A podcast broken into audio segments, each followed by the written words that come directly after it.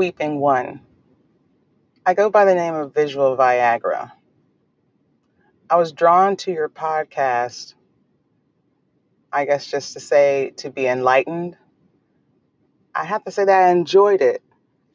I promise I will be back again. And that's only because of the intellectual twist to one's mind that the average person cannot see unless you show it to them.